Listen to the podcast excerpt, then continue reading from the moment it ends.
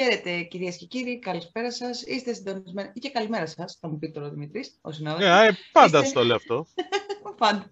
Είστε συντονισμένοι εδώ σε ένα ακόμα επεισόδιο του Απλά Ψηφιακά. Ε, επεισόδιο 4, season 2 θα πω εγώ και ο Δημήτρης θα δώσει το κανονικό νούμερο. Πες Δημήτρη. Το, είναι το επεισόδιο 32 λέω εγώ, γιατί εντάξει τώρα με τα season και τα λοιπά χάνουμε λίγο την μπάλα και νομίζω ότι και το season και το επεισόδιο 5, αλλά επίσης έχουμε χάσει την μπάλα και σε αυτό. Ε, το δύο είμαστε... το πέτυχα όμως σε σεζόν, έτσι. Εντάξει, εύκολο, εύκολο είναι το δύο, Νίκη. λοιπόν, Νίκη Παπάζογλου, Δημήτρης Μαλάς, απλά ψηφιακά, στην πλατφόρμα του MoveGR, αν και σήμερα, εσύ έχεις την καρέκλα σήμερα, εγώ δεν την έχω γιατί είμαι Θεσσαλονίκη, έχεις την καρέκλα της Άντασιτ. Θεσσαλονίκη εδώ γιατί ναι. Μια χαρά, αναπαυτικά, σε ζηλεύω τώρα, γιατί εγώ είμαι... Αναπαυτικότατα. Εγώ είμαι μέσα στον εκθεσιακό χώρο της ΔΕΘ, γι' αυτό και μπορεί να ακούσετε λίγο περίεργη φασαρία. Περιμένω τα εγγένεια, είναι πέμπτη απόγευμα η εγγραφή ως συνήθως. Ε, περιμένω τα εγγένεια της ε, Beyond, μιας έκθεσης ε, με πολλές παράλληλες εκδηλώσεις και συνεδριακές για το χώρο της ψηφιακής τεχνολογίας. Κατά κάποιο τρόπο είναι μια συνέχεια της παλιάς InfoSystem, αλλά θα πούμε πολύ περισσότερα την επόμενη εβδομάδα. Νίκη, εσύ ανεβαίνεις Παρασκευή, σήμερα δηλαδή. Για όσοι Εγώ ανεβαίνω Παρασκευή σήμερα, αύριο για το τώρα. Ε, γιατί γυρίζεται τέτοιο. Και ελπίζω να τα καταφέρω να ανέβω, Δημήτρη μου, γιατί δεν ξέρω, αλλά για να φτάσω απλά εδώ μερικά χιλιόμετρα από το σπίτι στο στούντιο, πέρασα από 40 κύματα, έχω να σου πω. Κυριολεκτικά 40 κύματα όμως. Κυριολεκτικότατα 40 κύματα. Εντάξει, OK. Okay. Μου, μου χρειαζόντουσαν κουπιά για το αυτοκίνητο και όχι μηχανία. Ε, αλλά ναι. δεν ξέρω. Και η κακοκαιρία ήταν μάλλον και ο λόγος, είναι μάλλον και ο λόγος ο οποίος δεν θα έχουμε σήμερα καλεσμένο γιατί κυριολεκτικά την τελευταία στιγμή του προέκυψε του ανθρώπου κάποιο πάρα πολύ επίγον προσωπικό θέμα. Οπότε υποσχόμαστε θα τον έχουμε την επόμενη φορά αλλά ας μην πούμε ποιος είναι, όχι την επόμενη, ίσως τη μεθεπόμενη.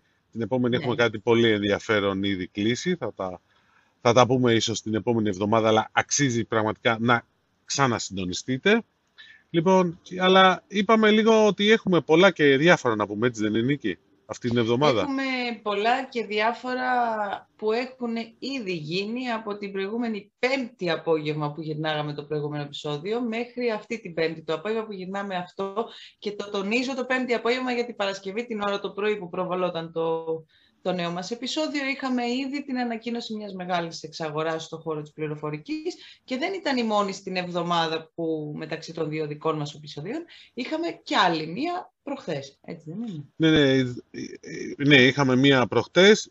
Εντάξει, ας τις πάρουμε λίγο στην αρχή. Γενικώς και εξελίξεις, δηλαδή και data centers, ξανά συζητάμε. Ας τα πάρουμε λίγο από την αρχή. Αυτό με τα φτιάρια, να το πούμε μετά, πολύ μου άρεσε. Γιατί, γιατί το λες, οι άνθρωποι ε, θεμελίωσαν ένα data center. Θα ξαναθεμελιώσουν κι άλλο. Όχι, όχι. Δεν Προφανώς λέγοντας φτιάρια δεν εννοώ τους ανθρώπους που θεμελίωσαν το data center, εννοώ την πολιτική ηγεσία που παρέστη κατά τα Ναι, και ήταν με τα Η οποία έχω να πω ότι πάρα πολύ ωραία ήταν όλο το concept, αλλά ήταν λίγο ασυντόνιστη. Αν παρατηρήσεις τις φωτογραφίες. Ναι. Ε, άρα, να σου πω. ένας μικρός συντονισμός.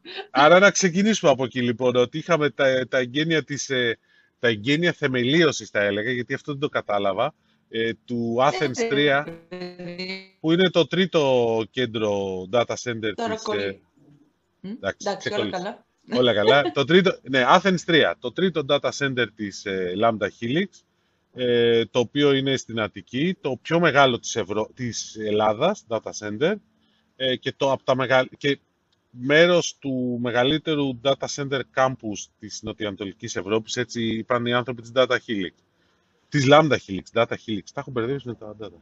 Και ποιοι παρέστησαν, ε, ποιος έκανε. Συγγνώμη, αλλά ήθελα να πω αυτό το, το φοβερό της, του άλλου σου του podcast, με αυτούς κάτι, κάτι που ένα ψηλό και ένα... Ναι, ναι, ναι. Που κάνει. Ε, που σχολιάζαμε... Ναι. σου. Όποτε θα ακούω από εδώ και πέρα λάμδα χίλιξ, αυτό θα θυμάμαι. αυτό το γελίο συνάδελφό σου, ναι, εντάξει, έχει, έχει κάτι ιδέες ώρες ώρες ούτως Σεφερλής. Νομίζω ότι πρέπει να τον προσλάβει ο Σεφερλής ε, για στο team το σεναριογράφο, τον Τίμο Κουρεμένο. λοιπόν, Lambda Helix. Λοιπόν, αγαπάμε Τίμο, αγαπάμε τρεις στον αέρα. Lambda Helix, λοιπόν, να, να, συνεχίσουμε και να πούμε ότι αυτή, αυτό το data center, το οποίο ξεκίνησε να κατασκευάζεται και υπολογίζεται ότι θα είναι περίπου έτοιμο το 2022, έτσι, τέλος Δεκέμβριο. Η πρώτη ναι, του φάση, εν πάση περιπτώσει, δεν έχω καταλάβει τι φάση μπορεί να περιλαμβάνει, αλλά μπορεί να μας εξηγήσει κάποιος στο μέλλον, δυνητικά. Ναι. Ε, ε, και ετοιμάζεται κι άλλο ένα data center. Το κόστος της επένδυσης είναι γύρω στα 140 εκατομμύρια ευρώ από αυτά που όπως ανέφερε τουλάχιστον η κυβερνητική ανακοίνωση, και με βάση όσα είχαν αναφέρει οι, τα στελέχη της Λάμδα Χίλιξ, γιατί είχαν πει ότι το, το αποτύπωμά τους σε βάθος ε, δεκαετίας στην προσπάθεια υπολογίζεται στα 1,1 δις ευρώ. Και ένα ευρώ επένδυση σε data center αποφέρει 8, κάτι, αν θυμάμαι καλά. 8,3 ευρώ ναι. ανά ευρώ είναι. Ναι, ναι οπότε ναι, είναι μια έρευνα της IDG. Οπότε κάπως έτσι βγαίνουν και τα 140 εκατομμύρια. Ε, μαζί με το Athens 3 είναι και σε διαδικασία διοδότησης και το επόμενο data center Athens 4, το οποίο θα, θα είναι της ίδιας ε, χωρητικότητας, δηλαδή ε, και αυτό θα είναι το δεύτερο ή το δεύτερο μαζί θα, τα μεγαλύτερα της Ελλάδος, τουλάχιστον μέχρι στιγμής που υπάρχουν. Μέχρι στιγμής. Ναι, γιατί περιμένουμε και άλλα τρία να γίνουν από την ε, Microsoft, μην το ξεχνάμε. Ναι, τα οποία θεωρητικά θα είναι πιο μεγάλα από αυτά της Lambda Helix. Θεωρητικά. Ε, δεν ξέρω, να βγουν όμως τα πούνε, ό,τι να σου πω. Όταν είναι, ναι. Βέβαια, αλλά το περιμένουμε, όλο το περιμένουμε αυτό και όλο περιμένουμε και όλο περιμένουμε. Νομίζω ότι πιο γρήγορα θα γίνουν άλλες επενδύσεις στα data centers. Τέλος πάντων, μακάρι να γίνουν γρήγορα. Ε, νομίζω πάντως ένα ενδιαφέρον ήταν αυτό που λέγανε οι άνθρωποι της Digital Realty, η οποία, η οποία έχει εξαγοράσει την Lambda Helix, ότι αντίστοιχες επενδύσεις που κάνουν στη Μασαλία είχαν ως αποτέλεσμα η Μασαλία να γίνει ουσιαστικά ένα data center hub. Εντάξει. Και επειδή γενικώ υπάρχει μια συζήτηση να γίνουμε data center region ή data region ή data country ή όπως θέλετε, data nation που λέει και ο Υπουργός Ψηφιακής Διακυβέρνησης Κυριάκος Πυριακάκης. Data και στον ύπνο μας. Data και στον ύπνο μας. Ναι, εντάξει, data is the new oil και όλα αυτά. Ε, αν και data is the new oil, εντάξει, θα, το, θα το πούμε μετά.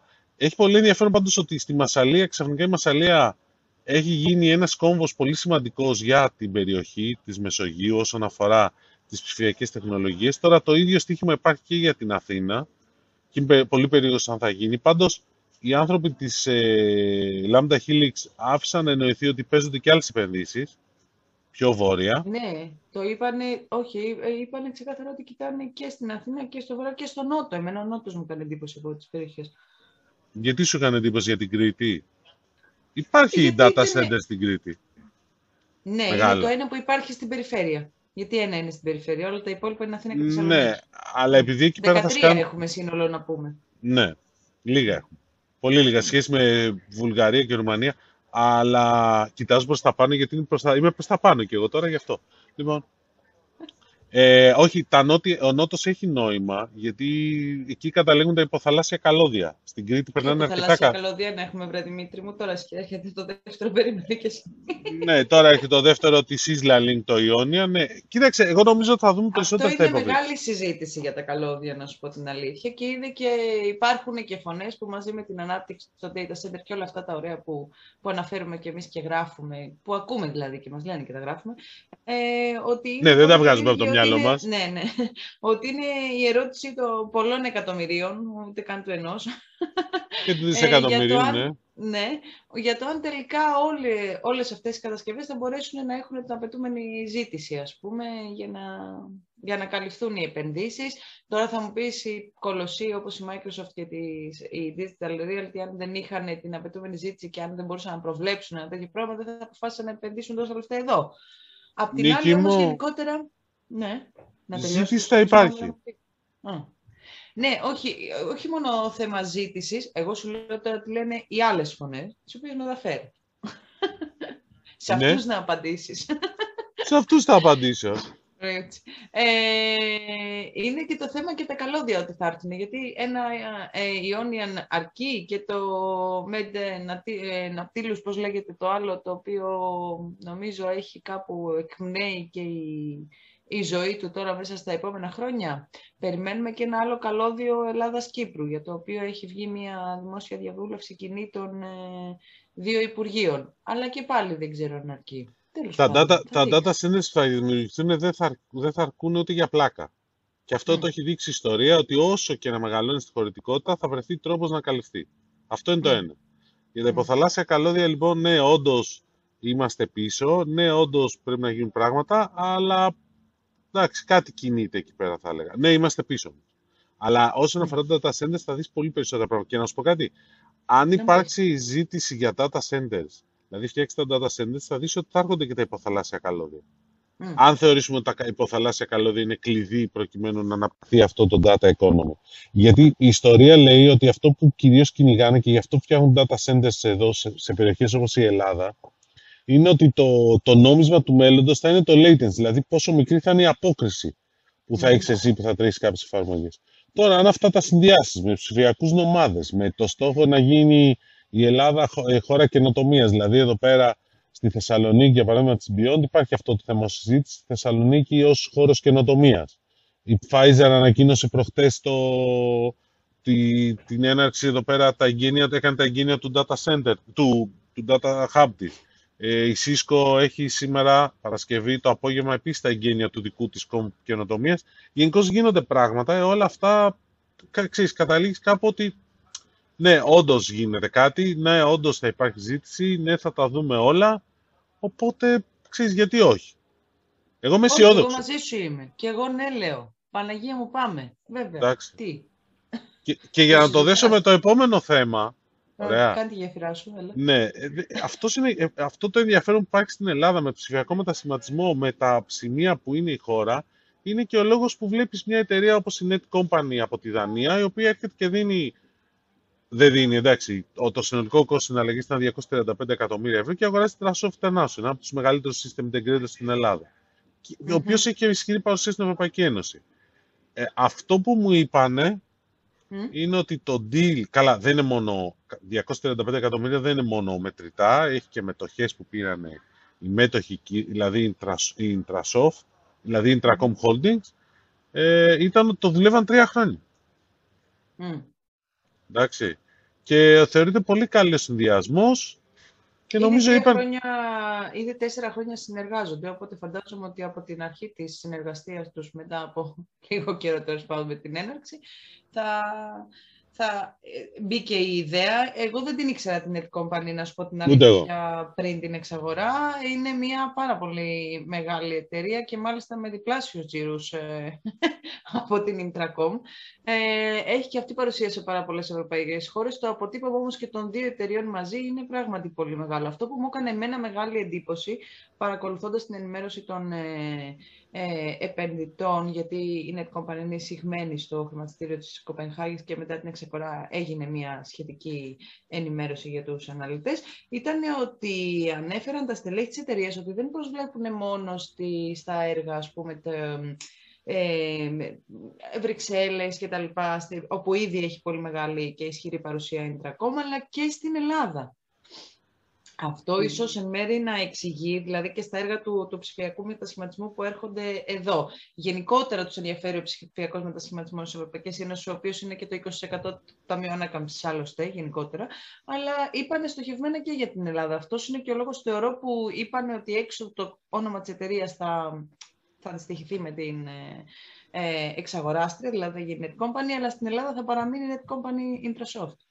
Για την ακρίβεια πάντως, να σου πω κάτι, υπάρχει μια διευκρίνηση. Όντως το είπαν αυτό στην παρουσίαση στο Net Company Intrasoft, mm. αλλά επειδή στην παρουσίαση είχε και ένα slide, άμα θυμάσαι, το οποίο έλεγε και Intrasoft σκέτο, κάπου στους πυλώνες, υπάρχει οι πληροφορίες ειδικέ μου λένε ότι δεν έχει αποφασιστεί ακόμα, δεν έχω καταλήξει τι θα κάνουν ακριβώς στην Ελλάδα και δεν υπάρχει τόσο θέμα. Δηλαδή μπορεί να είναι Net Company Intrasoft, μπορεί να παραμείνει το Intrasoft International, Υπενθυμίζω ότι η Trasoft για τους πολύ παλιούς ήταν, έτσι λεγόταν η εταιρεία λογισμικού της Intracom, που ήταν και εισηγμένη στο χρηματιστήριο και μετά την έβγαλε ο Σοκράτης ο Κόκαλης έξω από το χρηματιστήριο αρχές δεκαετίας του 2000. Δηλαδή, γενικώ είναι ακόμα λίγο φλού η κατάσταση. Αλλά... Εγώ σου είπα, λέω, τι βλέπω και Εσύ έχεις δίκιο, ναι, αυτό είπανε, ναι, αφού το είπανε.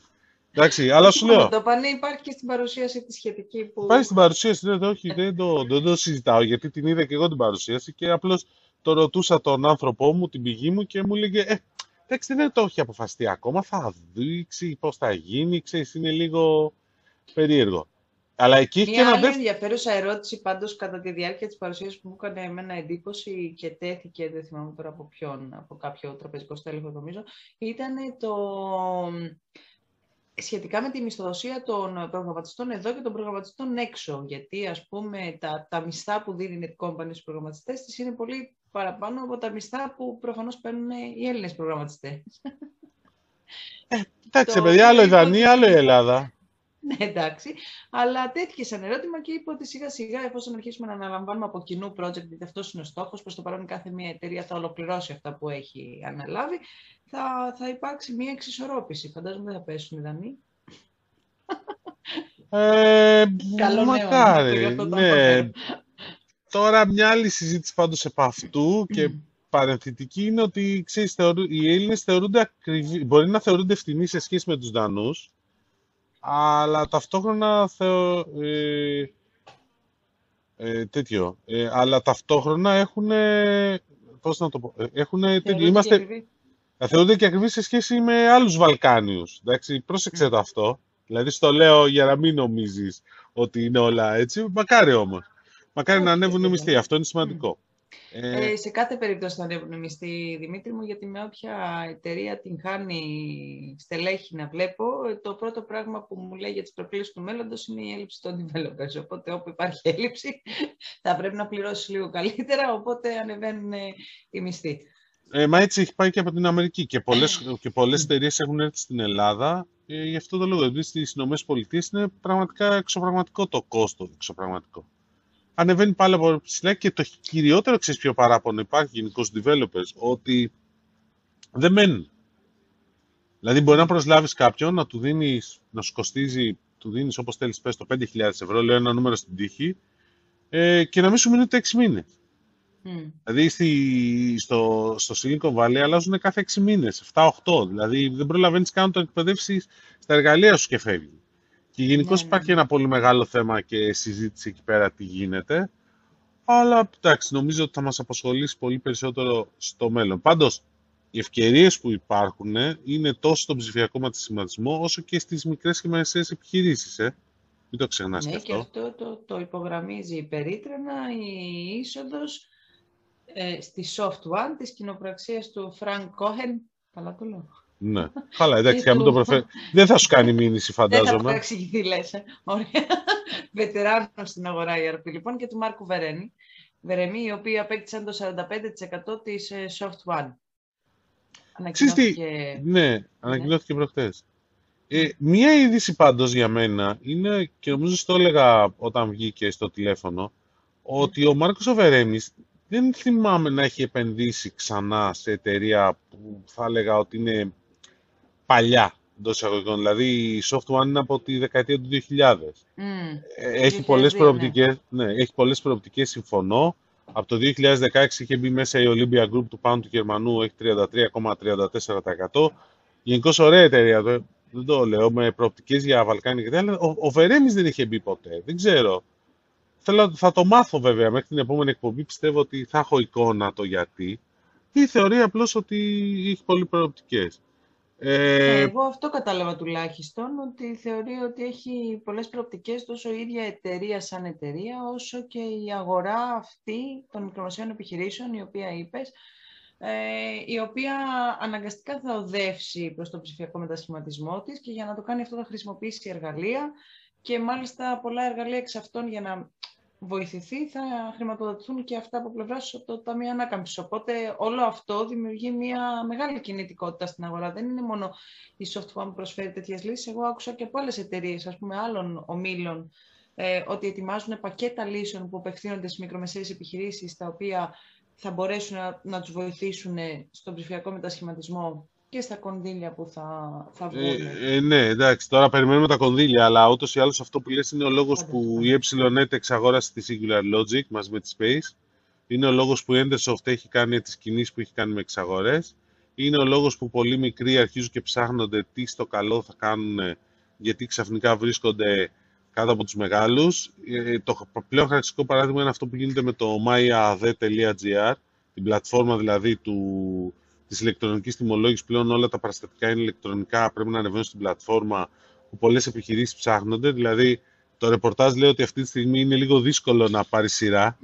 Εντάξει, δηλαδή, αν είσαι μια μικρή επιχείρηση και πάρεις τηλέφωνο σε έναν από τους τρεις μεγάλους που πεις: Παιδιά, βοηθήστε με να πάρω το λογισμικό στην εφαρμογή στην υπηρεσία σας, πρέπει να τους πούνε εξής: Περιμένετε για να σας κάνουμε την προσφορά γιατί γίνεται χαμός. Δηλαδή, υπάρχει κινητικότητα πολύ μεγάλη πάνω σε αυτό, αλλά εντάξει, θα το δούμε πώς, πώς θα εξελιχθεί από εκεί και πέρα. Αλλά πραγματικά είναι μια κίνηση λέω, που έχει ενδιαφέρον, όπως και το ότι ο Μάρκος Οβερέμις και αυτοί, όπως και ότι οι διεθνείς επενδυτές και σε αυτή την περίπτωση εισέρχονται στο κομμάτι σε μια ελληνική εταιρεία πληροφορικής. Όπως και η Net Company που είναι δανέζικη κατεμπαίνει εξαγόραση στην Transoft International. Αυτό νομίζω δείχνει κάτι πολύ πιο... που δεν το έχουμε πάρει πρέφα αυτό και νομίζω ότι πρέπει λίγο να το δούμε. Όπως επίσης θα πρέπει λίγο να δούμε και πραγματικά τις ευκαιρίες που υπάρχουν στα Βαλκάνια και γενικότερα στην Ανατολική Ευρώπη, αλλά και στην Ανατολική Ευρώπη όσον αφορά τις εταιρείες. Ναι, ναι. Ε, εντάξει. Και γι' αυτό αναφέρω, δηλαδή, Soft One είχε πλάνα για... Είναι, έχει πολύ έντονη παρουσία στη Ρουμανία, αν θυμάμαι καλά, και έχει εισχωρήσει και στην Πολωνία. Γενικώς έχει, και στη Βουλγαρία έχει, θα μπορούσε να απευθυνθεί επέκταση σε νέες αγορές, όπως για παράδειγμα η Σερβία, αλλά όχι μόνο προς Βαλκάνια. Κοιτάει και άλλες περιοχές από ό,τι έμαθα εγώ, οι δικές μου πληροφορίες λένε, οι οποίες έχουν επανομοιότυπα με την ελληνική αγορά χαρακτηριστικά ε, και είναι από την άλλη μεριά, τη δυτική. Δηλαδή θα μπορούσε Νότια Ιταλία, θα μπορούσε Νότια Γαλλία. Πάντως, να σου πω κάτι, ξέρεις ποια χώρα, ε, ποια χώρα έχει παρεμφερεί, έχει υπερβολικά μεγάλο αριθμό μικρών και μεσαίων επιχειρήσεων. Ποια; Η Γερμανία. Α, ναι. Εντάξει, δηλαδή νομίζουμε όλοι ότι η Γερμανία είναι μεγάλη. Ε, πολύ διαφορετική ναι. αγορά βέβαια από την ελληνική. Δεν έχει ε... καθόλου πανομοιότυπα χαρακτηριστικά από άποψη mindset. Α το πάρουμε από εκεί. Μην είσαι τόσο αρνητική mm. σε αυτό. Ε, όχι. Εντάξει. Ε, όχι. Ε, κάποια στιγμή θα κανονίσουμε να φέρουμε έναν άνθρωπο ο οποίος έχει ασχοληθεί με τη γερμανική αγορά λογισμικού και νομίζω θα σα δώσει μια διαφορετική εικόνα. Αλλά θα το κανονίσω αυτό έτσι. Δηλαδή τώρα είναι λίγο πρόκληση, αλλά θα το κανονίσω. Γιατί, γιατί υπάρχει ελληνική εταιρεία που έχει κάνει εξαγορά γερμανικής παρεμπιπτόντως. Δύο κιόλας mm. εξαγορές. Αλλά στην πληροφορική. Αλλά εντάξει, θα το δούμε. Λοιπόν, ε, να αλλάξουμε λίγο θέμα, να αλλάξουμε λίγο πίστα; Να αλλάξουμε πίστα για να αλλάξουμε και, και πακέτο σύνδεσης, αν και δεν λέγεται πακέτο. Ναι, πώς το λέμε αυτό το COSMOTE Neo. Τώρα εντάξει, ε, για να το καταλάβει ο κόσμος θα το πούμε πακέτο. Εμείς... Και εμείς θα φάμε ε, πακέτο για να το εξηγούμε μετά γιατί το λέμε πακέτο. ναι, OK. Okay. ναι, ε, γιατί κανονικά είναι η νέα ψηφιακή κινητή. Εντάξει τώρα, OK. Okay. Νομίζω ότι πρέπει να το ψάξαν πάρα πολύ και αν μην τους έβγαινε, γιατί ουσιαστικά είναι μια νέα κατηγορία προϊόντων κινητής τηλεφωνίας που απλώς δεν είναι προϊόν με την έννοια ότι μπορείς να πας να πάρεις ένα κουτί. Είναι όλο ψηφιακό. Αυτή είναι η διαφορά. Ναι, ε... παιδί μου, ουσιαστικά τι είναι, μπορείς να κάνεις πώς είχαμε το καρτοσυμβόλαιο, ε, ε, πολύ πιο εξελιγμένο και βελτιωμένο. Αυτό, μπορείς ένα εξελιγμένο καρτοσυμβόλαιο. Ναι, μπορείς να αποκτήσεις σύνδεση κινητού, τηλεφώνου, εντελώς ψηφιακά, χωρίς να ταλαιπωρηθείς, να πρέπει να πας σε κανένα κατάστημα ε, με, το, με τη φωτογραφία, φωτογραφίες απλά με το κινητό σου και τα λοιπά, κάνεις την απαραίτητη διαδικασία μέσα από το app, ενεργοποιείται το πακέτο σου και αυτό το πακέτο έχει συγκεκριμένα data και συγκεκριμένο χρόνο ομιλίας και συγκεκριμένα μηνύματα, ε, μπορείς να επιλέξεις μάλλον από συγκεκριμένες επιλογές και με αυτό να παίζεις κάθε μήνα. Δηλαδή εγώ τον επόμενο μήνα έχω προγραμματίσει ένα ταξίδι και θα χρειαστώ extra data. Αλλάζω κατευθείαν τις ε, παροχές τη σύνδεση μου. Ναι, και το παίρνεις πάνω σου. Ναι, γίνεται πιο ενδιαφέρον. Νομίζω ότι είναι από τις πλέον, είναι από τις πλέον ενδιαφέρουσες ε, προτάσεις. Και για λίγο περισσότερα data. Α, ωραία, με ακούς. Χαίρομαι. Ε, αλλά αυτό το ενδιαφέρον είναι ότι δεν υπάρχει καμία επιβάρυνση για να το κάνω αυτό. Γιατί μέχρι τώρα για να αλλάξει, ας πούμε, δεδομένα πέρα από το να αγοράσεις ένα έξτρα πακέτο δεδομένων κάθε μήνα, έπρεπε να έχει κάποια επιβάρυνση. Όπως δεν υπάρχει και επιβάρυνση στο να διακόψεις το συμβολό σου. Το, τη σύνδεσή σου, έχεις συμβόλαιο. Ναι, δεν υπάρχει συμβόλαιο. Ουσιαστικά αυτό και όλα αυτά δεν... τα κάνεις μέσα από το app της Κοσμοτέ. Ναι, το My Cosmotea που έχει πάει 3,4 εκατομμύρια. Κοίταξε, εγώ νομίζω αυτό οι ίδιοι λένε ότι απευθύνεται σε μια αγορά που είναι 25-35, δηλαδή άνθρωποι που δεν θέλουν το καρτοκινητό, θέλουν να πάνε σε συμβόλαιο, αλλά δεν είναι και σίγουροι για το συμβόλαιο θέλουν πολλά data, οπότε τους δίνεις πολλά data, δηλαδή 5 ή 10 GB είναι αρκετά και εξτρά πακέτα. Πληρώνουμε την κάρτα, αλλά δεν έχω πρόβλημα σε αυτό. Γενικώς εντάξει, ε, όταν τους ρωτη, ρωτήθηκαν αν είναι, θα καταργήσει το, καρτο, την, το καρτοσυμβόλαιο, ε, είπαν ότι απευθύνεται σε τελείω διαφορετικό κοινό που θέλει περισσότερο την ομιλία και τέτοιο. Αλήθεια είναι αυτό. Αλήθεια είναι. Εγώ πάντως πιστεύω ότι έχει πολύ ενδιαφέρον αυτό το νίο και στο κομμάτι το, το πιο χαμηλό, δηλαδή το 17, 18, 20, 21, δηλαδή κάποιος γονιός θα μπορεί να προτιμήσει. Είναι και σε πολύ καλή τιμή. Είναι από 20 έως 30 ευρώ και μπορεί να καλύψει ναι. πολλές ανάγκες. Και ειδικά τώρα, ας πούμε, με πανδημίες και όλα αυτά που εκτοξεύτηκαν τηλε, τηλεκπαιδεύσεις ε, και τέτοια πράγματα, θα μπορούσε να κάνει σύνδεση μέσω κινητού και να τελειώνει η υπόθεση. Καλά, δεν θα κάνεις. Τώρα 5 GB σε τηλεκπαίδευση δεν σου φτάνουν. Εδώ δεν μας φτάνουν εμάς να κάνουμε ένα Zoom call, μην νομίζεις. Είναι μπόλικο πράγμα. Δηλαδή... Ναι, ρε παιδί μου, εντάξει, αλλά θέλω να σου πω ότι εκεί που κολλάει το ρημάδι έχεις μια εναλλακτική. Ναι, εντάξει, σωστό αυτό. Ή όταν κάποιος, ας πούμε, τρίτος κόβει μια οπτική είναι, αλλά πάμε παρακάτω τώρα να πούμε. Ναι, από οπτικέ είναι σε αυτό. Πολλές κόβονται, ρε παιδιά. Τι στο καλό γίνεται. ναι.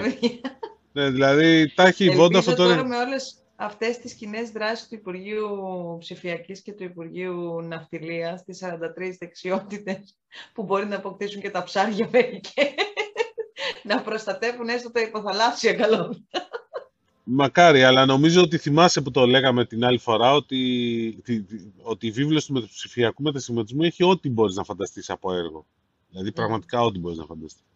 Εντάξει, θα, το, θα δείξει αυτό πώς θα πάει, αλλά πραγματικά είναι λίγο μια ιστορία ε, που, πρέπει, που θα έχει πολύ ενδιαφέρον και στο μέλλον για το τι θα γίνει. Είναι αλλά... μεγάλη καινοτομία αυτό που έκανε η Κοσμοτέ με το Κοσμοτένιο. Να πούμε δηλαδή αυτό το έκανε της ράπ τον εαυτό της είναι μία μικρή έως μεγάλη αλήθεια γιατί πώς να σου εξηγήσω, είναι ένα προϊόν, να το πω έτσι, το, όπως λες και εσύ που δεν έχει κουτί, το οποίο θα, και εγώ θα το χρησιμοποιούσα, ρε παιδί μου, που είμαι σταθερός πελάτης συμβολέου. Δηλαδή, μου, μου φάνηκε πολύ ενδιαφέρουσα ως λύση. Κοίταξε, η αλήθεια είναι ότι και εμένα μου φάνηκε ως ενδιαφέρουσα ως λύση, δηλαδή και μου λέει κάποιος το, το είπα σε κάποιο στέλεχος της Κοσμοτέ και μου λέει τι εσύ χρειάζεσαι μόνο 10 GB. Παιδιά, τόσο έχω στο συμβόλαιο μου, μην τρελαθούμε. Εντάξει, έχω, έχω, έχω απεριόριστο χρόνο ομιλίας, αλλά πλέον πολλοί κόσμος δεν νομίζω ότι χρησιμοποιεί πάνω από 700 λεπτά ομιλίας. Δηλαδή περισσότερο χρησιμοποιεί τα data, μιλάει στο Viber, μιλάει στο WhatsApp, μιλάει στο Messenger. Εντάξει. Γενικώς δηλαδή, ξέρεις, πλέον τα data μας καίνε περισσότερο. Αυτό έχω ως εικόνα. Δηλαδή, αλλά ναι. εντάξει, δεν σημαίνει τι, αυτό έχω εικόνα στο μικρό κόσμο το δικό μου. Που είναι άνθρωποι που είναι αντίστοιχοι με μένα και κάνουν αντίστοιχη χρήση, όπως και σένα. Αυτή τώρα... παράξενοι που μας είπε ένας κύριος που μας πήρε τηλέφωνο να μας καλέσει ένα τραπέζι. Εσείς οι παράξενοι να βρεθείτε να τα πείτε Α, αυτό δεν το θυμάμαι, αλλά εντάξει, OK, okay, για να το λες, θα το είπε. Έτσι μου είπε, εμένα πολύ γέλασα. Εντάξει, ε, τέλος πάντων, να φύγουμε από το μικρό κόσμο μας και να πάμε στον ε, πιο έτσι, ευρύτερο κόσμο να ναι. πούμε για τα κινητά, Δημήτρη μου, γιατί αυτή πέρα από τα, τα ψηφιακά είναι και αυτή μια ενδιαφέρουσα αγορά η οποία έχει ανακατατάξεις και, και εγχώρια. Ε, εγώ. Τι, τι ανακατατάξεις έχει, σιγά τις ανακατατάξεις. Παραμένει η Xiaomi, πήγε η Xiaomi πρώτη. OK. Okay. Ε, τι παρα, ε, κάτσε, μισό λεπτάκι. Δηλαδή μιλάμε για πρωτοκαθεδρία Samsung ε, τόσο καιρό. Βέβαια να πούμε ότι αυτό το ότι πήγε πρώτο και με μερίδιο μάλιστα 51% είναι για το δεύτερο τρίμηνο του 2021. Ε, μόνο για ένα τρίμηνο δηλαδή, όπου και στο δεύτερο τρίμηνο δεν είχαν παρουσιαστεί ούτε η Samsung είχε παρουσιάσει τα κινητά της, ούτε η Apple είχε παρουσιάσει τα νέα της ε, iPhone, ε, ούτε και η ίδια η Xiaomi τα, το 11 TAF και 11 TAF Pro που παρουσίασε πρόσφατα μες στη Ναι, τα οποία... Ναι. Πολύ καλά. Εγώ τα ε, αυτά είναι το μεγάλο του Σατούνα, ξέρεις. Δηλαδή, σε αυτά ποντάρουν πάρα πολύ. Επειδή οι τιμές είναι λογικές προς 649, δεν είναι το TAF Pro. 649 το μικρό, ναι, 699 το μεγάλο. Ενώ με 256... Ναι, και σκούπα ρομπότ δώρο. Και σκούπα ρομπότ δώρο. Πίστεψε με, ξέρω κόσμο που θα αγοράσει το κινητό για τη σκούπα. Δηλαδή παράνοια η ίδια. Θα συμφωνήσω άλλωστε από ότι οι πληροφορίες μου λένε ότι όλο το οικοσύστημα των ε, smart devices της Xiaomi πάει πάρα πολύ καλά. Δηλαδή είναι, εισφέρει ενδεχομένως το 25% του, του τζίρου του συνολικού που παρουσιάζει η εταιρεία, το οποίο είναι πάρα πολύ ενδιαφέρον και δεν νομίζω να υπάρχει αντίστοιχο παράδειγμα εταιρείας που έχει αναπτυχθεί τόσο πολύ σε smart devices όσο η Xiaomi. Ε, κοίταξε, θεωρητικά θα μπορείς να πεις ότι είναι... για την Ελλάδα. Θεωρητικά θα μπορείς να πεις ότι είναι η Apple, αλλά ναι, έχεις δίκιο. καλέ. Με τι, με ένα ρολόι; Εντάξει, τώρα άμα, μιλ, μιλάμε για σκούτερ, μισό λεπτάκι. Μιλάμε για σκούτερ, μιλάμε για, για σκούτερ, μιλάμε για ζυγαριές, μιλάμε για, για... Συσταριές. Κουζινο, ναι, κουζινο ψισταριές, τέλος πάντων, air fryer, να τα λέμε και σωστά τα πράγματα με το όνομα. Smart air fryer, είναι έξυπνο. Smart air fryer. Το χειρίζεσαι από το κινητό, αυτό είναι. Κοίταξε, να σου πω κάτι, δεν ξέρω. Εγώ το πήρα, θα το δοκιμάσω. Έτσι και είναι βολικό, θα το φέρω να σας το παρουσιάσω στην εκπομπή μόνο αυτό σου Στέλνει μήνυμα πότε να γυρίσει την πριζόλα, έτσι μου είπανε.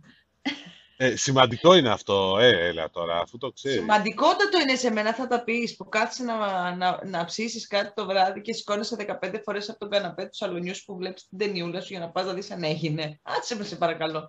Ε, σε θα πεις. Νομίζω για το ψάρι θα είναι πιο σημαντικό, αλλά θα σου πω και εγώ όταν την δοκιμάσω τώρα που μετακομίζω σε καινούριο σπίτι, θα, θα σου τα πω αυτά. Πάντως, αυτό με το οικοσύστημα που λες, ναι, έχεις απόλυτο δίκιο. Εντάξει, είναι πολύ σημαντικό και κέριο το οικοσύστημα, αλλά νομίζω ότι εξίσου σημαντικό όσον αφορά τη Xiaomi είναι ότι, και αυτό τη βοήθησε πολύ στα μερίδια, είναι ότι είχε μερίδιο. Αυτό που ε, βοήθησε πολύ στα μερίδια είναι ότι είχε μερίδιο. Ναι, λάθος, λάθος έκφραση. Λοιπόν. Ήταν ότι είχε πολύ μεγάλο μερίδιο. Έχεις λαγό, ε; Έχεις λαγό. Ε, έχεις λαγό, ναι, το ξέρω, έχω λαγό. Έχεις λαγό, ναι. Λοιπόν, όχι άλλο. Έχει ουρά, ναι. Λοιπόν, ε, όχι άλλο. Είχε πολύ μεγάλο μερίδιο όσον αφορά τα chips που είχε διαθέσιμα. Δηλαδή, η Xiaomi ήταν από, τις λίγες, από τους λίγους κατασκευαστές, ακόμα και τους μεγάλους, που είχαν μεγάλη διαθεσιμότητα προϊόντων. Σε μια περίοδο ναι. που γενικώς υπάρχει έλλειψη. Εντάξει. Αλήθεια είναι αυτό και, και, και το στόκ που έχει ακόμα και τώρα που δεν έχει ε, καυθεί το πρόβλημα των ημιαγωγών, έχει περιοριστεί με αλλά δεν έχει εξαλειφθεί εντελώς. Ε, ακόμα και τώρα έχει καλό τσίπ. Βέβαια δεν ξέρουμε τι θα γίνει για το μέλλον γενικότερα των, των κινητών με το πρόβλημα στις μεταφορές, γιατί αυτό είναι το, το μανίκι πλέον. Δηλαδή από την έλλειψη των τσίπ έχουμε πάει στα, ε, στα ύψη τα μεταφορικά κόστη το οποίο μπορεί να δημιουργήσει μεγάλα προβλήματα στις παραγγελίες. Το κόστος μέχρι στιγμής βλέπουμε να απορροφάται, τουλάχιστον όσον αφορά τους κατασκευαστές κινητών, αλλά δεν ξέρουμε αν θα υπάρξουν και εκεί ανατιμήσεις που βλέπουμε σε άλλα προϊόντα και αν υπάρξουν εκεί μετά δεν ξέρω τι θα γίνει με τα μερίδια και ποιους παίρνουν να ανατιμήσουν, έτσι.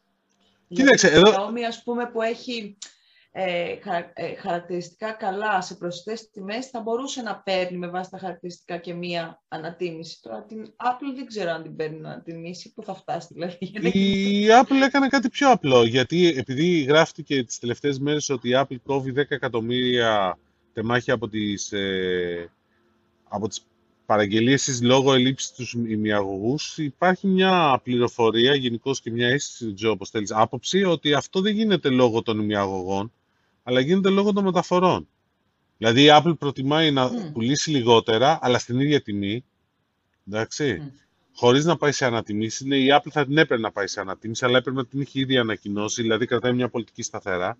Και καλά, τώρα εντάξει, η Apple και να χάσει και κανένα ένα-δύο δις δεν τρέχει τίποτα. Δηλαδή, δόξα τω Θεώ, από μετρητά πάει καλά.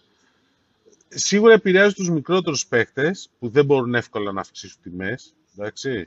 Ε, σίγουρα αλλάζει τα δεδομένα Σίγουρα θα έχει ενδιαφέρον η Black Friday, αν και μου λένε ότι γενικώς υπάρχει πράγμα, εντάξει, θα βρούμε, αλλά μην φανταστείτε ότι θα βρούμε πολύ μεγάλες προσφορές ε, σε πιο παλιά προϊόντα. Γενικώς και παρεμπιπτόντως έχουν ήδη αρχίσει προσφορές. Έχω βρει δηλαδή εγώ αρκετές προσφορές. Μάλλον έχουν ρίξει τις τιμές τώρα για να τις ξανανεβάσουν μετά και να τις ξαναρίξουν. Mm. Πέφτει ένα τέτοιο. Οπότε θα δείξει πολλά και διάφορα. Τώρα να σου πω, θα δούμε. Θα δούμε. Εδώ θα είμαστε να τα λέμε. Εδώ θα είμαστε να τα λέμε και λέω να σε αφήσω να πας να εγκαινιαστείς μαζί με την Ναι, αυτό. και να έρθω με το καλό αύριο να σε δω να μου τα πεις πώς εγκαινιάστηκες. Ευχαριστούμε που επιλέξατε και σήμερα εμάς για την ενημέρωσή σας, την τεχνολογική και ανανεώνουμε το ραντεβού μας για την επόμενη εβδομάδα με πιο πολλά νέα και ειδήσεις. Ευχόμεθα. Ναι, και συνέντευξη, πολύ ενδιαφέρουσα. Λοιπόν, έγινε. Η συνέντευξη Καλή πολύ ενδιαφέρουσα. Ναι, παιδιά, stay tuned, έχει δίκιο. Καλή συνέχεια. Καλή συνέχεια, γεια.